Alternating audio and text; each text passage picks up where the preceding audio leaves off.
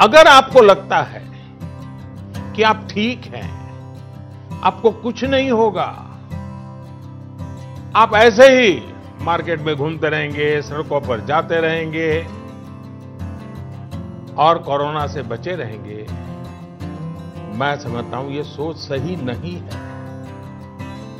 ऐसा करके आप अपने साथ और अपने प्रियजनों को, अपने परिवार के साथ अन्याय करेंगे। इसलिए मेरा सभी देशवासियों से ये आग्रह है कि आने वाले कुछ सप्ताह तक जब बहुत ज़रूरी हो, तभी अपने घर से बाहर निकलें।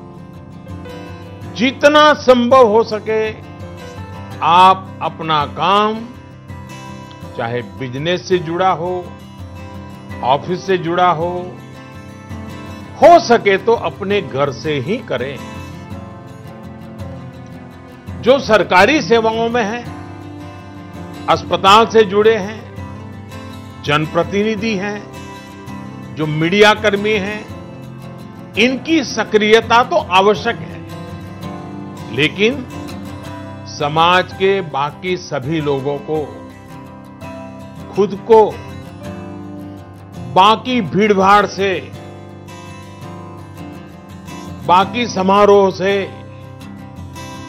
आइसोलेट कर लेना चाहिए।